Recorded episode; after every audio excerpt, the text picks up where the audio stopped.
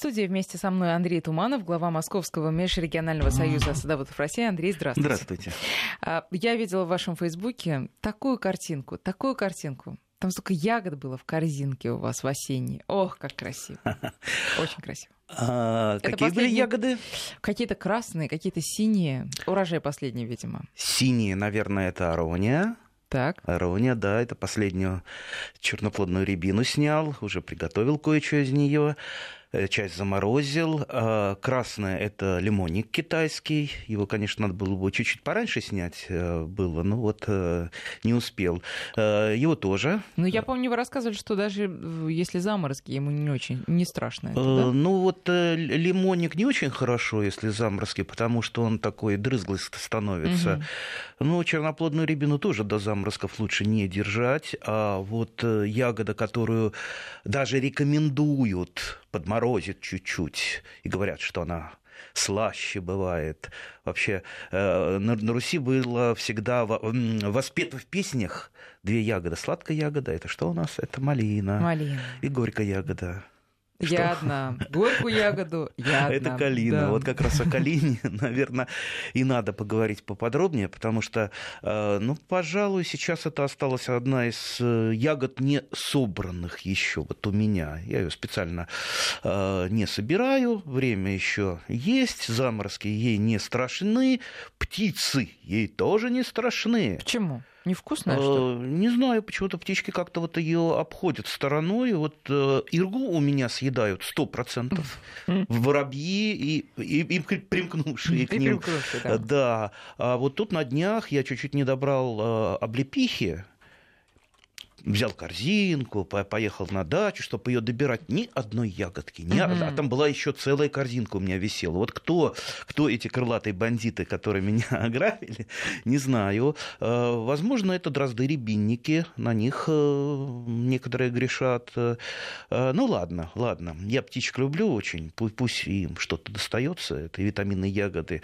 Так что, а калина нет, калина висит. Тем более калина у меня не такая уж горькая, как это все все-таки не лесная калина, а, Лесная калина, да, ее так, в общем-то, и не, не особо на зубок-то возьмешь, особенно не подмороженную. Когда она подмораживается, она чуть-чуть вот эта горечь уходит. А у меня сортовая калина. Кстати, присмотритесь, сортовых калин достаточно много продается сейчас в питомниках.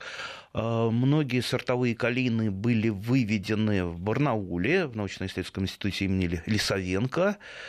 И вот в частности у меня, а, у меня сорт таежные руби, э, рубины. Угу. Я его полюбил именно за название. Ну, такое романтичное название. Таежные рубины. 60-ми веет. Да, ну вот и где-то вот ведерочка мне таежные рубины, рубинчиков э, э, дают, и вот надо подумать, как, что делать, потому что, ну, часть, конечно, я заморожу в морозильнике, часть перетру Э, с сахаром через, э, через сито чтобы косточек не было, и mm получается такая вот однородная красная масса, сладкая, вкусная, хранить в холодильнике. Ну, может быть, кто-то из наших радиослушателей что-то покажет, э, подскажет свое. А что... с медом вы не, не да, Да, да, с медом, нет, мед я потом, то есть когда... Когда размораживать будете уже. Когда размораживать, либо когда вот уже вот эту вот массу беру, как она у меня называется, ну, просто калина с сахаром, да, угу. перетертая с сахаром добавляю меда, очень хорошо от простуды. Я еще помню, давно это был, я когда был маленьким болел, и мне бабушка э, всегда, если я болел, она покупала калины, покупал, тогда не было у нас. Угу. Лесной калины, горькая, помню, она была. И она говорила, горькая, но зато это вот вышибет любую простуду. Ну, вот медом, когда, да. Да, когда калина горькая, а по моему опыту она всегда горькая, я ни горькую не ела, видимо, не те люди мне ее давали, когда ты ее ешь, то только а, одна мысль тебя примеряет с действительностью, что вот полезно, что выздоровеешь после этого. Я так понимаю, что ваша калина, она и для удовольствия тоже идет прекрасно, да? Ну, горчиночки немножечко есть, немножечко есть, но это вообще э, так а, а, совершенно терпимо а после того, как она побудет в замороженном виде, вообще горчинки вообще нет. Хорошо. А э, сорт, тот, о котором я сказал, ему лет 20 уже, наверное, а есть более современные сорта. И селекция калины идет она как раз на то, чтобы убрать горечь Угу. И я думаю, современные сорта уже есть вообще без горечи. В общем-то, стоит посмотреть, поискать. Я думаю, такая калина вам понравится. Вообще, ну, а с мне... полезными свойствами? Так... Нет, полезные свойства Сохранены. все останутся. Угу. Мне вообще селекционер калины говорил, что он хочет добиться, чтобы калина была вот, э, ну, почти как клюковка. То есть по вкусу как клюковка, кисленькая, э, ну, на, на, на с косточкой. Угу. Э, так что я думаю, этого уже добились. Тем более Калин это вот за что ее еще любят. Вот э, есть э, так называемые растения, за которыми практически не надо ухаживать, которые даже если их куда-то высадить, отсадить, они в диком виде, даже дича, в диком виде растут. Вот ирга, например. Вообще, если, если ее за забор куда-то отсадить, она будет прекрасно расти, вообще не ухаживая за ней, и птицы будут слетаться со всей округи и, и лакомиться. То же самое и калина высадили куда-то, там и не понравилось, и забыли.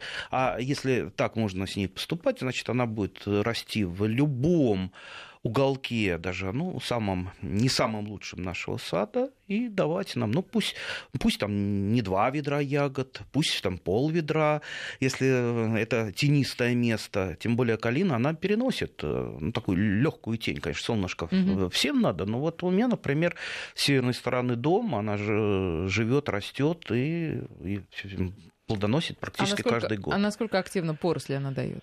Она поросли не дает практически калина. Вот размножать ее лучше всего а, именно отводочками. То есть поросли нет, но отводочек, как делать, я думаю, все знают. Выкопали маленькую канавку, ямку, туда отогнули стволик, отогнули веточку, присыпали, булыжничек положили. Все, она через где-то месяц уже укоренится. Угу. А за сезон-то она уже хорошо укоренится, превратится в нормальный, хороший саженец. А высокий высокие, э, высокие у вас эти а, ну, кусты? Я, я обрезаю. Это куст или дерево, это как куст, правильно? Это куст, куст да. конечно, да. И, ну, можно, в принципе, штамбом, э, со штамбом выращивать, но я предпочитаю кустом. Угу. А, нет, невысокий, я ограничиваю рост так, чтобы вот, э, ну вот э, вытянутая рука, э, там угу. были и кончики веток. Просто чтобы удобнее было срывать. Да, да, да, чтобы не таскаться со стремянкой, еще, еще на калину стремянку, да, тащить. Нет, не надо. Пусть лучше калина Красиво будет она осенью а, желтеет, красиво, краснеет. красиво цветет калина. Причем калина цветет достаточно поздно, когда уже все отцветает, такие вот, такие вот щиточки, а, цветочки-щиточки, да, белые, красивые, замечательные. Потом калинка пахнут, пахнут ну, я бы не на любителя. На любителя это запах. А, кстати, и веточки, вот если веточки калины начать сжигать, а, там тоже очень такой удивительный калиновый запах от дыма. То есть очень, очень необычный. Необычный, необычный. любителя, угу. еще раз говорю. А, да и вообще калина, она тоже, вот видите, мы, мы рассказываем, там, горьковатое немножко, тоже, а вот это э, растение, все оно на любителей. Есть поклонники калины, которые, ну, много чего из нее делают, не только ради здоровья, но и ради вкуса. А кто-то ее вот, терпеть не может, и э, терпеть не могут не только из-за Э, ее вкуса, угу. а из-за того, что иногда калина поражается очень таком, таким нехорошим вредителем, калиновый листоед, который угу. объедает листья вообще до прожилок. Угу. И очень страшно вообще смотреть на такие обиденные кусты. То есть по названию он никуда больше не перекидывается, он на ней нет, сидит. Нет, нет, он да. любит калину. Угу. Поэтому надо, ну, чтобы бороться с калиновым листоедом, надо знать несколько хитростей, которые не знают большинство наших садоводов. Во-первых, калиновый листоед где, где зимует? Он зимует прямо же на калине. Яйцекладки у него по кончикам веток, то есть там э, сантиметров 20 от начала, э, от верхней почки доминирующей вниз. Если внимательно присмотреться, лучше через лупу присмотреться. В кармане садовода должна быть лупа. Посмотрели и увидели такие вот точки вдавленности, как будто вот иголкой вдавили. И, э, прям вот такие вот ленточки, как пулеметной, пулеметной очереди. Mm-hmm. Да? Mm-hmm. Далее. Это и есть яйцекладки калинового листоеда. Э, чтобы эти яйцекладки убрать, просто обрезаются кончики веток, там, сантиметров 20-30, посмотрите, где там яйцекладки, угу. и дальше вы их сжигаете. Если вы это все обрезали, ну, во-первых, вы формируете таким образом свой калиновый куст, чтобы он ну, не э, разрастался и не рос э, в высоту, ограничиваете его рост, и убираете яйцекладки. Сожгли, потом, да, может быть, что-то пропустили, э, бывает так, внимательно уже потом в конце, в начале нет, в середине весны осматриваем э, вашу калину и вот увидели э, гусениц. Угу. ручной сбор, так называемый ручной ну, да, сбор. А если собрать. тем более, что калина уже сформирована и дальше обрезать некуда, то лучше да, ручками. Да, да, да, да. И все, и как калина будет э, не поражена этим гадким вредителем, а он как-то приходит к нам Э, периодами, так не, не каждый год, бывает там, там год, два, три, э, он просто все объедает у угу. некоторых, потом вроде бы, вроде бы успокаивается? успокаивается, его нет, и потом опять повторяется это. Ну вот э, я рассказал как бороться, как э, э, не давать э, убирать яйцекладки. Вот. Ну а химическими способами, если? Химич... Да можно и химическими. Любой, в принципе, инсектицид, то есть препарат против насекомых, он бьет калинного листоеда. Но, на мой это взгляд, шкурка выделки, наверное, не стоит лучше уж, если у вас один куст калины, ну, да, да, да легче, легче и быстрее, по-моему, собрать, гусениц, либо чем э, разводить яд, опрыскивать, потом там не, не подходить. Ну и, конечно, в некоторые годы очень хорошо помогают птицы, если у вас э, на вашем участке Э, там э, очень много птиц, то они, особенно сини, синицы, они, они гусеницы-то очень активно потребляют. Так что подкармливайте, зима уже на носу, зима на носу. Сделайте э, кормушки для птиц, разные кормушки, кормите ваших птиц привлекайте, потому что если вы, их, если вы их кормите всю зиму, то они остаются и летом. То есть те же самые синицы, они не улетают в леса, а гнездятся где-то поблизости от того места, где их подкармливали. Друзья, я напоминаю наши координаты. 5533 – это номер для ваших смс и 903-170-6363 – это наш WhatsApp. Вопросы, как всегда, сыпятся, Андрей. Давайте вот с вопроса от Веры начнем. А, Калина самобесплодно, какое-то, наверное, самоплодно, а не самобесплодно. Ну, есть... Самоопыляемо. Э, да, да, да. То есть, в принципе, э, для калины не, не нужна пара, не, пара не, не, нужна. нужна пара, да. И, собственно, на одном стволе тоже не должно быть прививки там. Да нет, нет, нет, нет. Сама нет. справится. Конечно. Так, а какие еще сорта, кроме таежного рубина, вы пробовали? А вот у вас, кстати, я хотела спросить, сколько, вот вы сказали, 20 лет этому сорту, а вашей калине сколько лет? 20 лет. А, это вот этот курс. Да, э, я, да, да. я думала, а, сорту а, столько лет. Нет, ну и сорту столько лет, угу. и моей Калине столько лет. Он как, как появился, так и я его сразу угу. не селекционировал, подарил. Нет, другие, другие Калины не пробовал, к сожалению. А, ну, думаю, надо бы, надо бы попробовать что-то более современное. Если кто-то выращивает какой-то более современный сорт, я думаю, может быть, наши радиослушатели с нами поделятся да, названием. Во-первых, друзья, вы можете э, не только название писать, но и все таки рецепты, что вы с калиной делаете, потому что, ну, протереть сахаром, это мы все знаем, э, с медом тоже, а может быть, у вас есть какие-то еще такие уникальные рецепты. Может быть, купаж какой-нибудь, калина с чем-то, калина там, с яблоками, калина с Э, облепихой, может ну, быть, что-то очень интересное. Да, какие-то настойки, да. может быть. Да, пишите нам, пожалуйста. Андрей, э, э, я, спросила вас осенью-то как куст, наверное, красивый? Желтый? Да, да. Желтый, да, красный да. какой он становится? А, нет, краснеют у него краснеет. листья, ну и, сами, и сам он декоративен из-за ягод, потому что ну, весь он в ягодах, такой вот нарядный, угу. стоит, очень красивый.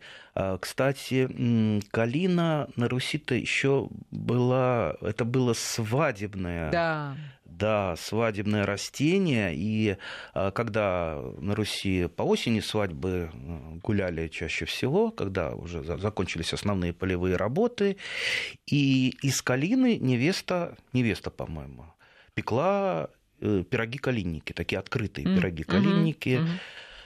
У меня бабушка как-то э, пекла, могла разные пироги делать, вот с калиной тоже делала, но вот я сам пока не научился печь калинники. Может быть, кто-то вспомнит из наших радиослушателей вообще, э, что у нас только вопросы, вопросы, может быть, кто-то нам пришлет э, а, какие-нибудь свои интересности, рецепты, что из калины делать, как пирог, пирог-то этот печь, да, и чем вы, собственно, эту горечь-то убираете? Ну вот я э, успела вычитать, что калина символизировала, э, символизировала красоту и непорочность э, невесты, поэтому, значит, на всех столах она присутствовала, и не только в виде калиников, но и в виде украшения значит, невесты самой, как часть свадебного наряда.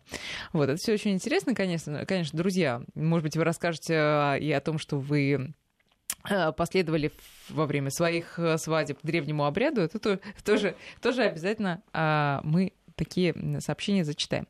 Андрей, ну а пока э, много других, конечно, вопросов. А, нет, вот есть и про Калину тоже. Каждый год поражается черной тлей, спрашивают. Что делать? Тлю, ну, смотря сколько тли, в принципе, я борюсь со своей тлей самыми простейшими физическими методами. То есть шланг надеваю такую острую струю, делаю, просто тлю смываю с листьев. Mm-hmm. И этого чаще всего бывает достаточно для того, чтобы подавить вспышку ну, совсем от лени избавиться, но вот это, это массовое заселение тлей. А помните, я вас спрашивала да. летом а, по поводу тли на яблоне, и вы сказали, что да не надо ничего делать, скоро появятся божьи коровки, и, собственно, сама, сама проблема решится. Ну, как решилась? Ну, конечно, решилась.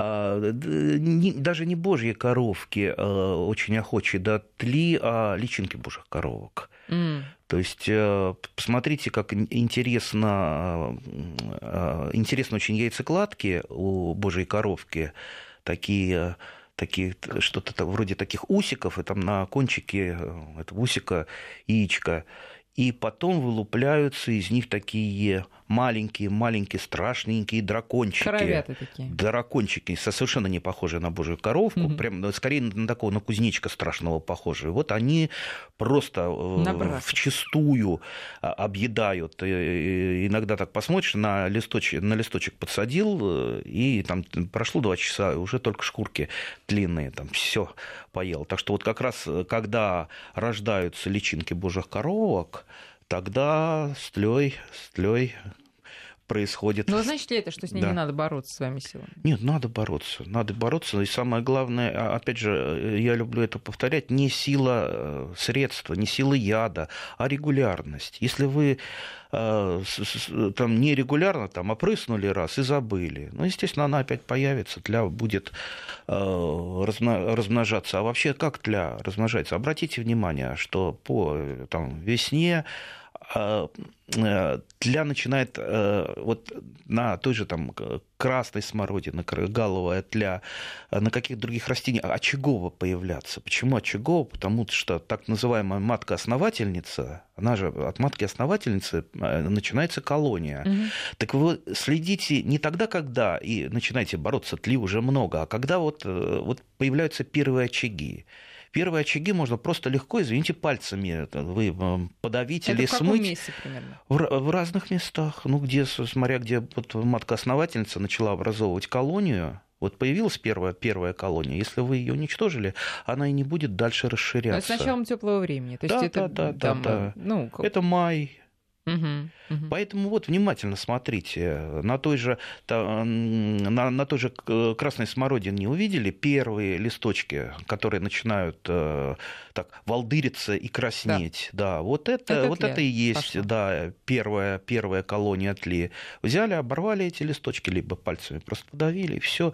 И, как правило, так вот задавливается в самом начале э, вот эти вот э, колонии тли. Они угу. просто дальше не разрастаются. Тут спрашивают у вас, э, растет ли у вас, Андрей, черная бузина? Не, не, не растет. А это что, а, съедобно? Ну, черная бузина, да, съедобно. Я думала, а, бузина это всегда очень плохо и, и страшно. Нет, красная не очень хорошо, а черная съедобно, но я как-то, знаете, э, почему-то у меня бузина, вся бузина, она не вызывает э, аппетита. Я помню, у нас пионерский лагерь был, я в пионерском лагере отдыхал, и там были просто массовые такие заросли бузины, угу. и что дети неразумные делали? Делали трубки из эм, борщевика сибирского, О, сибирского О. борщевика, не сосновского, да. А это другой дело. Да, это другой, э, другой вид, да, это наш вид, который у нас здесь растет э, Э, в наших лесах. И, кстати, э, почему борщевик? Потому что его крестьяне активно очень угу, ели, использовали угу. в борщах, когда, особенно до того, как капуста э, начинала появляться. Сныть и борщевик были такими дикими, дикими травами, которые использовались. Ну вот и калины набирали, и через этот самый там друг дружку угу. плевались. Бузину. Да, бузиной, бузиной. Вот у меня после этого как-то это самое то, то ли проглотил случайно калина, ну, ой, вернее, бузины, бузину э, не очень э, жалую, поэтому у меня нет, не растет ее. Понятно. А, так, э, дальше вопросы от вас, дорогие друзья. Ну, тут сравнивают запах калины с грязными мужскими носками. Да ладно, слушайте. Ну, ну, ну что вы, в ну, самом деле. Мы давайте еще вспомним анекдот про пессимиста и оптимиста пессимист говорит, что коньяк пахнет э, кем, клопами, а оптимист говорит, что клопы пахнут коньяком. А сегодня от Веры, опять же, в Подмосковье первые заморозки, а жимлость э, Вере только вот удалось купить. Не поздно ли еще сажать ее?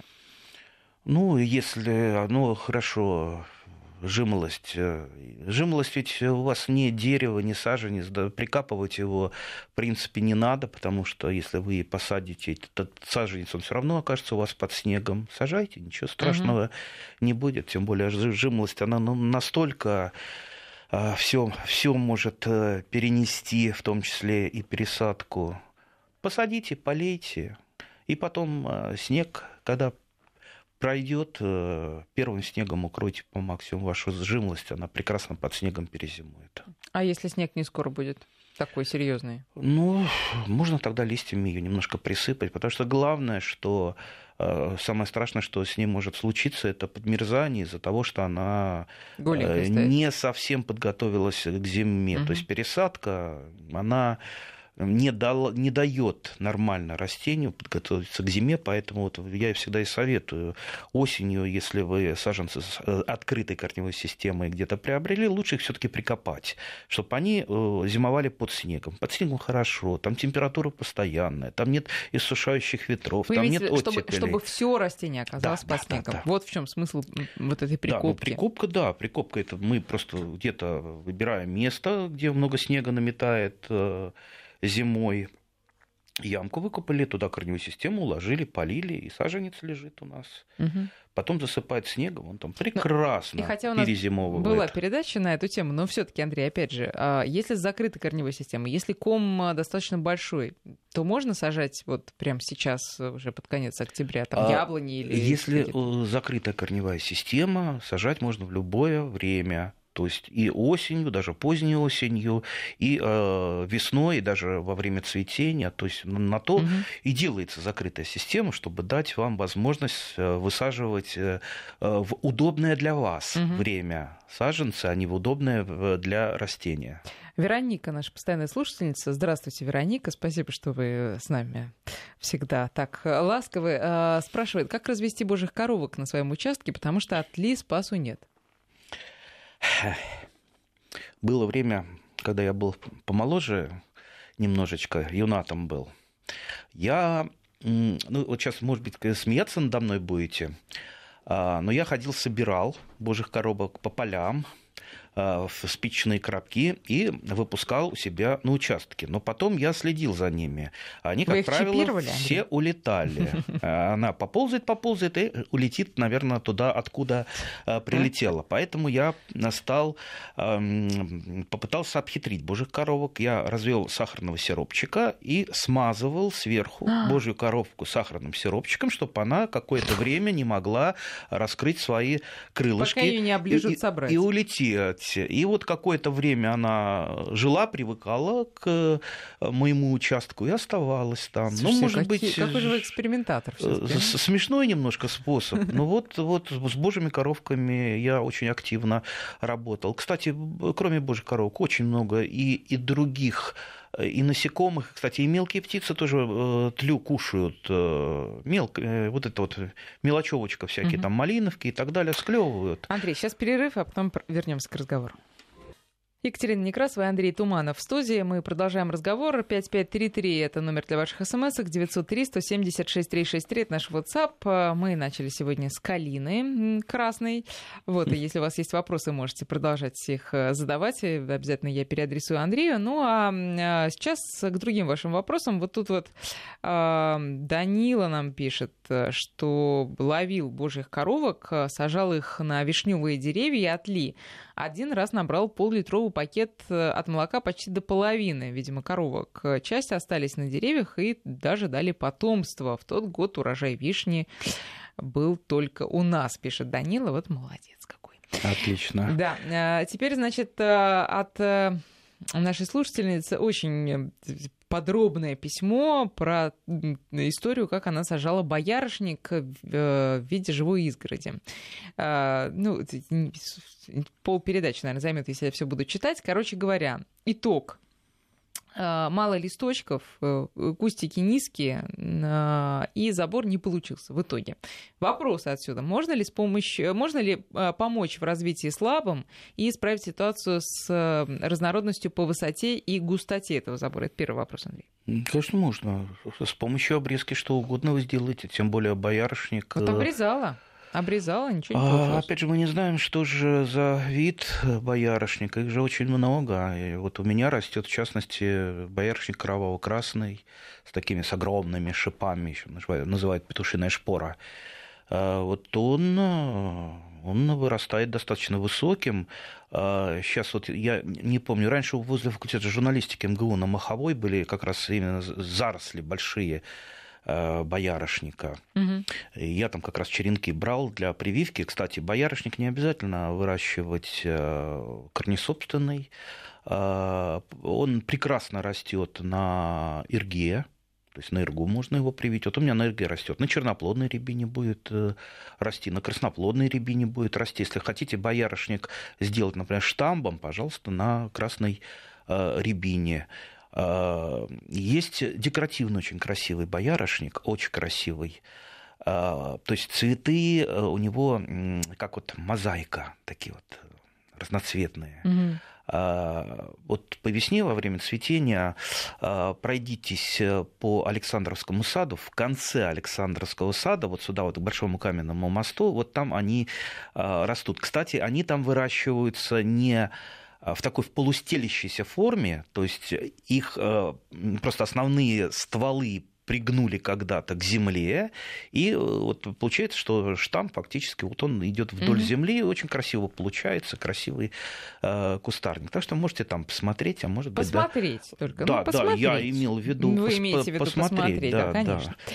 А, как дальше формировать забор? Это я продолжаю. Осенью или уже весной? И можно ли обрезать э, вертикальной плоскости? Конечно, конечно. Как обрезать вертикальной плоскости? Э, ну, по-видимому, снизить крону Mm-hmm. То есть снижение кроны, конечно, как угодно, э, с помощью секатора, там, где секатор э, не возьмет э, пилой, а осенью или весной, весной для боярышника, в принципе, все равно. А Даже летом можно? Летом нежелательно. Летом лучше проводить так называемую формировку, выламывать просто молодые травянистые побеги угу, которые все равно потом будут обрезаны. Это касается не только боярышника, но и всех плодовых растений.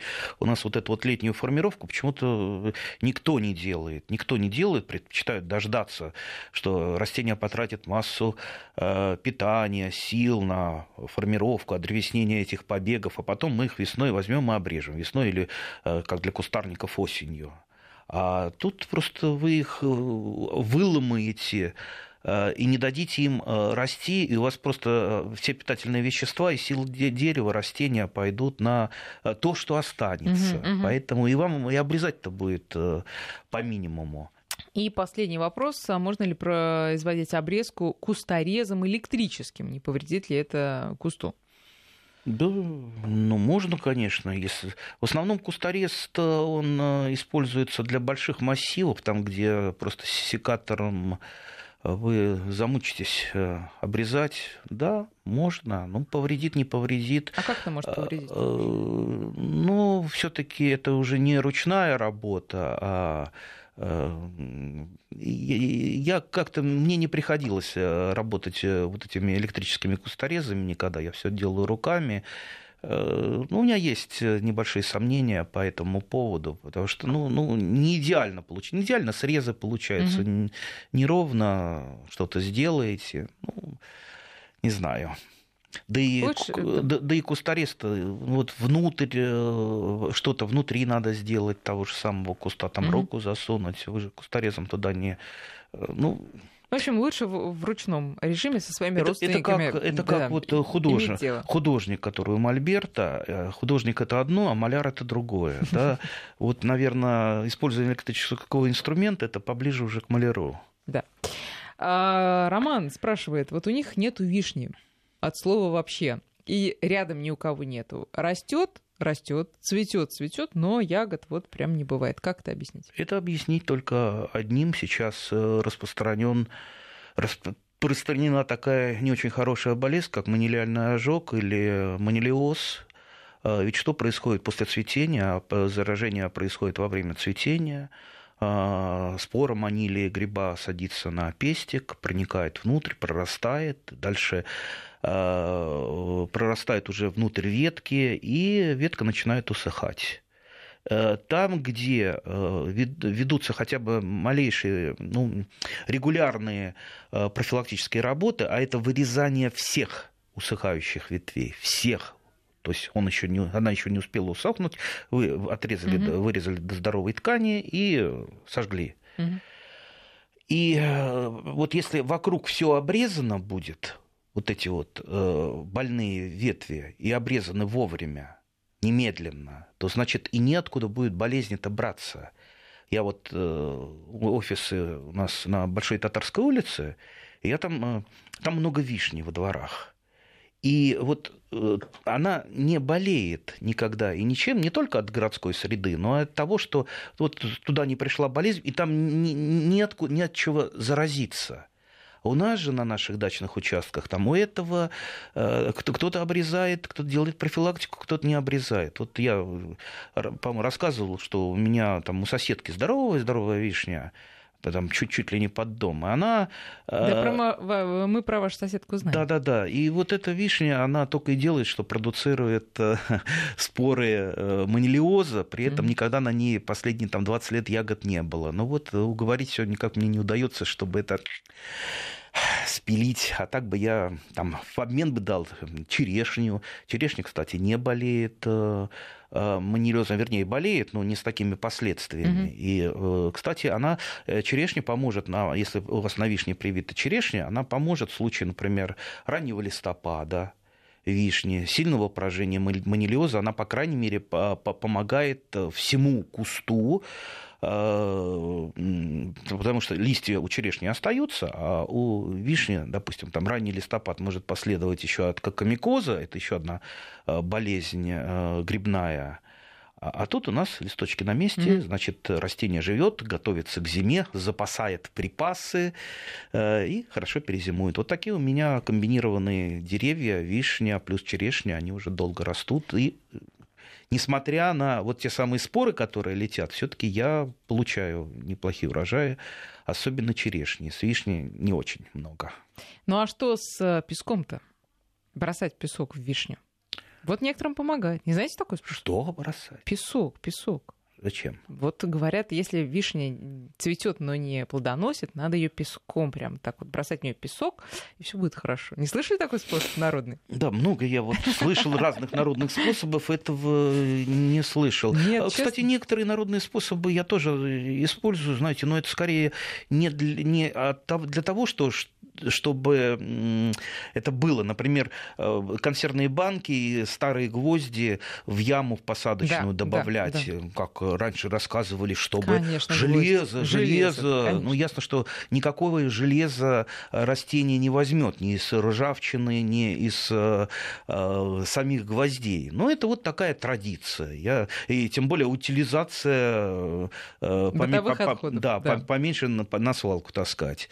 То есть про песок не слышишь? Нет, ну, это... Про песок вот нет. моя знакомая садовод, любитель, э, рассказывала, что они испробовали этот метод, получили урожай вишни в итоге, но однократный. Потом, значит... Потом сколько не кидали, Потом не, сколько не, кидали, да, не, не помогало. Ну, кстати, мы еще не поговорили и про опыление вишни потому что среди вишен, особенно среди старых сортов, много самостерильных, э, э, самостерильных то, то есть э, тех, которые требуют опыления. Угу. Особенно у сортов, которые наиболее популярных. Вот сейчас я вас спрошу какой-нибудь назвать сорт, вы его обязательно назовете. Назовите какой-нибудь сорт вишни. Сейчас, Тургеневская. А, нет. Значит, все-таки знаете сорта. Обычно называют Владимирская вишня. Да. Владимирская но... вишня, да, она, она, меня, она хорошая, простите. она вкусная. Но сорт это очень старый, очень старый народный сорт. И, во-первых, он самый э, бесплодный, как я сказал, или самостерильный. То есть э, можно насажать хоть 10 деревьев. Андрей, Владимирская, Андрей, они... погода, э, погода. Погода. 8 часов и 48 минут. И давайте быстро сейчас по вопросам, потому что их очень много, и хочется прям все постараться успеть, хотя понимаю же, что невозможно. 5533, смски 903-176-363, WhatsApp и Viber. Андрей спрашивает вас, как удалить лишайники с хвойных растений? А, что есть лишайники? Шайник это... Это философски как-то зашли. Да, это так называемый классический эпифит, то есть это вот что-то среднее между грибами и водорослями, и э, используют дерево, как то хвойное, э, хвойные в качестве просто площадки для роста, то есть там соков никаких не сосет, ничего не, угу. не делает плохого. А, и лишайник, э, особенно когда много лишайника, это скорее сигнал вам, что не все в порядке э, с вашими э, деревьями, с вашим садом. То есть лишайник развивается там, э, там очень активно, где сыро, где темно, то есть необрезанные деревья, сырость, и плюс на ослабленных деревьях, у которых небольшая сила роста. Обратите внимание. То есть вам это сигнал, что нужно немножечко изменить подход к агротехники. А если они не мешают, так и пусть себе живут. И пусть себе живут. Ну, а если хочется все-таки как-то навести порядок, убрать э, э, симптомы, угу. тогда просто ножом соскребается и так далее. Вот э, на хвойных, если это где-то там внутри э, веточки, там, конечно, тру- трудно подлезть, потому что там иголки мешаются. Но, в принципе, там щеточкой можете попробовать э, какой-то мягкой. Либо либо, если хотите, я могу химический элемент, э, вернее, химический препарат. ну сказать. Ну, же обычно железный купорос. Угу. Пробуйте. Железный купорос э, э, выводит, выводит быстро, но лишайники появятся опять. То есть они Если у вас... причину не удалить. Да, да, да. Так что... Но это же не только про хвойные, это про любые. Да, вот у меня конечно, вишня, конечно. это сливень бедная стоит уже. Или, ну, соскребите, да, соскребите ножом. И... Да. А еще лучше агротехнику изменить. Вот подход к агротехнике. А, Виктор из Нижнего Новгорода интересуется, как виноград на зиму укрыть? Виноград винограду рознь. Мы об этом говорили по-моему, не раз в передаче. Есть сорта, которые надо не просто укрывать, а хорошо укрывать. А есть сорта, которые можно не снимать даже с опоры. То есть они зимуют на опоре. Поэтому вот у меня есть такой сорт. Вот на сарае, весь сарай увил. И сейчас вот я, кстати, не так давно, э, потому что виноград запоздал, ему лета не хватило, но все-таки собрал его. И тоже, э, как вот э, с калиной, сделал протертый виноград с сахаром. А так как он эм, с хорошим таким сильным мускатным запахом, получилось, получилось очень-очень вкусно. Не знаю, как это назвать, варенье, не варенье. Э, да нет, наверное. Ну, что-то мусс, угу. не знаю. Э, но вкусная вещь.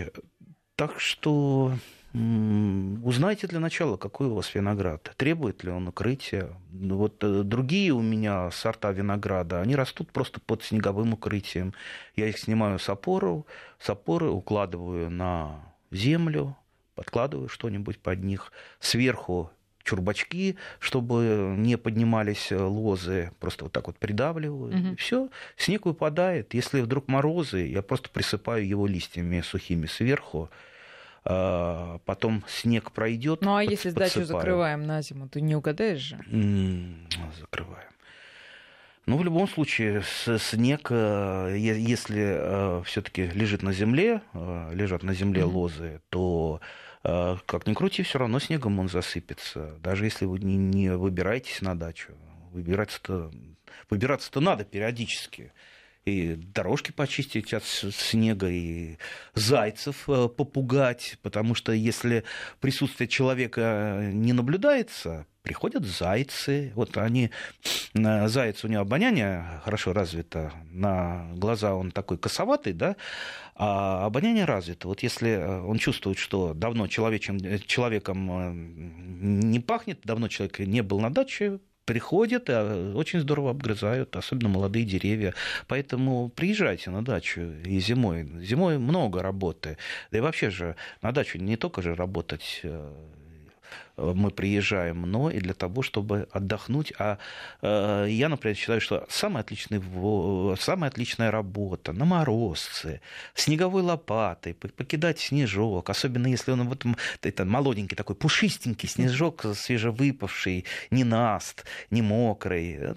Так здорово. Так вот, покида... ну, у вас же там покид... еще и камин. Потом, покидаешь да, снежку, как будто ты на лыжах да. сходил, на коньках. Кстати, у меня вот на даче лыжи стоят, и так вот, вот так снежка накидаешься, что и на лыжах потом не хочется. И так вот последнее время не, не выезжаю. А, тут вот э, наш слушатель э, Андрей задает вам вопрос несколько не по теме, но говорит, жена запилила, поэтому вот последняя, за последней помощью к вам обращается. Помогите избавиться от клеща у комнатной розы. Оставили соседям на две недели, они ее перелили, и появился этот паразит. Все перепробовали, в том числе чеснок, накрывали пакетами, никак не дохнет. Никак он не дохнет. Пути, паутинный клещик, он совсем не паразит. Э, паразиты как раз это наши друзья. Паразиты это тот, те, кто паразитирует на вредных насекомых. Э, клещик, да, клещик очень опасная штука. У меня иногда появляется а, на, на розе тоже, да, у меня была роза, я ее сейчас высадил, от, от, отвез. Нет, нет, нет, нет, обычная роза. Угу. А, ну, лучше всего профилактика то есть не приносите в квартиру, вернее, если приносите букеты какие-то, там растения, это должно быть в одной комнате у вас, а там, где цветы, mm-hmm. это не попадать, потому что в основном с цветами, с растениями мы приносим клещика. Клещик очень любит э, сухую, сухость, ему в квартире как раз очень хорошо, поэтому не давайте ему эту сухость, периодически мойте его под душем, Потому что когда вы под душем его помыли, большая часть клещика, она э, смывается. Периодически опрыскивайте. Если уж совсем э, его много избавиться никак. Но есть препараты под названием акарициды. Акарициды.